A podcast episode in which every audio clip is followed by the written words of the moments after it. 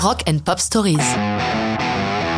The Last Shadow Puppets Bad Habits 2016. The Last Shadow Puppets, c'est un vrai faux groupe. Vrai parce qu'il a une existence et des musiciens, faux parce qu'il ne se forme qu'occasionnellement. C'est avant tout une histoire d'amitié et de feeling musical entre Alex Turner, la voix des Arctic Monkeys, et Miles Kane, chanteur des Rascals et de Little Flames. Avec ce groupe, Kane assure les premières parties des Arctic Monkeys en 2005 et en 2007. C'est là que naît l'amitié entre les deux hommes et l'idée de monter un projet commun tout en continuant à travailler avec leurs groupes respectifs.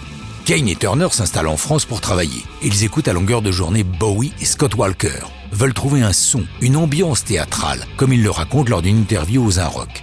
Avec James Ford, déjà producteur des Arctic Monkeys, ils investissent une grange reconvertie en studio d'enregistrement pour réaliser The Edge of Understatement, leur premier album. Après une série de concerts, les deux compères retournent à leurs groupes respectifs. Pour Turner, la priorité reste les Arctic Monkeys. Il faut donc attendre la fin 2015 pour entendre quelque chose de nouveau des Last Shadow Puppets, en l'occurrence un clip sur leur page Facebook révélant Bad Habits, le premier single de leur futur album. Ils construisent Bad Habits autour d'une ligne de base trouvée par Alex Turner. Comme il le raconte, je cite, Là-dessus, j'ai commencé à pousser quelques plaintes, puis on a trouvé des mots à mettre sur tout ça.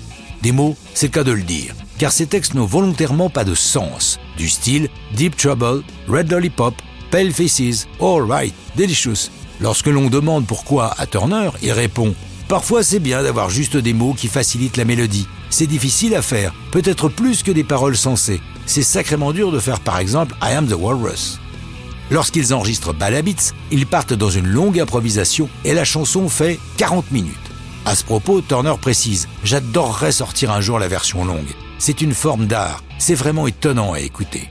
C'est James Ford, le producteur, qui réussit la prouesse d'en tirer un petit single mi-punk, mi-pop de juste 3 minutes qui va contribuer à asseoir la réputation des Last Shadow Puppets avec cette mise en bouche de l'album Everything You've Come to Expect qui sort au printemps 2016. La dernière apparition des deux complices date du début octobre 2018 à Paris où Turner est venu retrouver sur scène Kane devant un public survolté. Mais ça, c'est une autre histoire de rock'n'roll.